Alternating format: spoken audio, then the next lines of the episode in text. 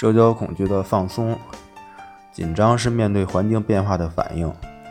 对于社交恐惧的朋友，可以表现在学校、单位等公众场合，在与人接触时，如面对领导、客户、异性、邻居，会感到无法掩饰的紧张、慌乱。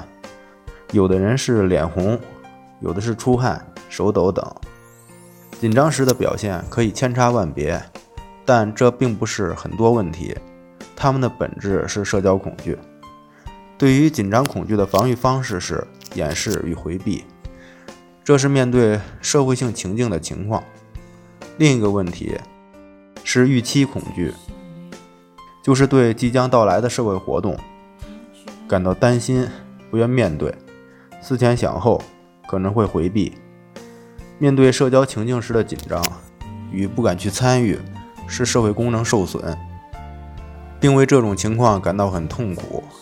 因为社交恐惧的人是渴望与他人交往的，如一个异性恐惧的人，内心是渴望接近异性的。对于紧张采取措施，会导致紧张。对自己不切实际的期望，总是让自己很紧张。这部分的需求是社会化的结果，伴随着成长，需求也会越来越多，因此也越发难以掩饰的紧张。而婴儿的需求是简单的。此时此刻的，所以不会有成年人那样旷日持久的烦恼。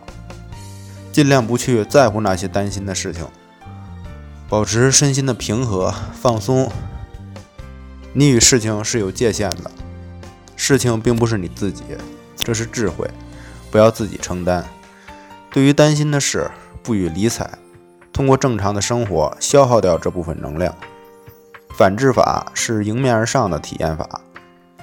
对于我们在乎的问题，无法放松，面对时有极度焦虑，做事或改变环境也并不能解决问题。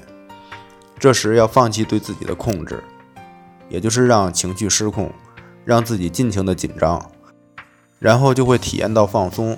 这是情绪的规律，杂念减少，没有起伏波澜，内心平和宁静，腹式呼吸，气息柔和，肌肉放松。心境清爽，心智灵活，积极而有力量，精力充沛，然后再让自己进行紧张的状态，再让自己进入放松，这样身心就可以掌控自己的状态。因为长期持续的紧张，可能忘记了放松，或者不会放松。很多时候，我们的身心很紧张了，自己却不觉知。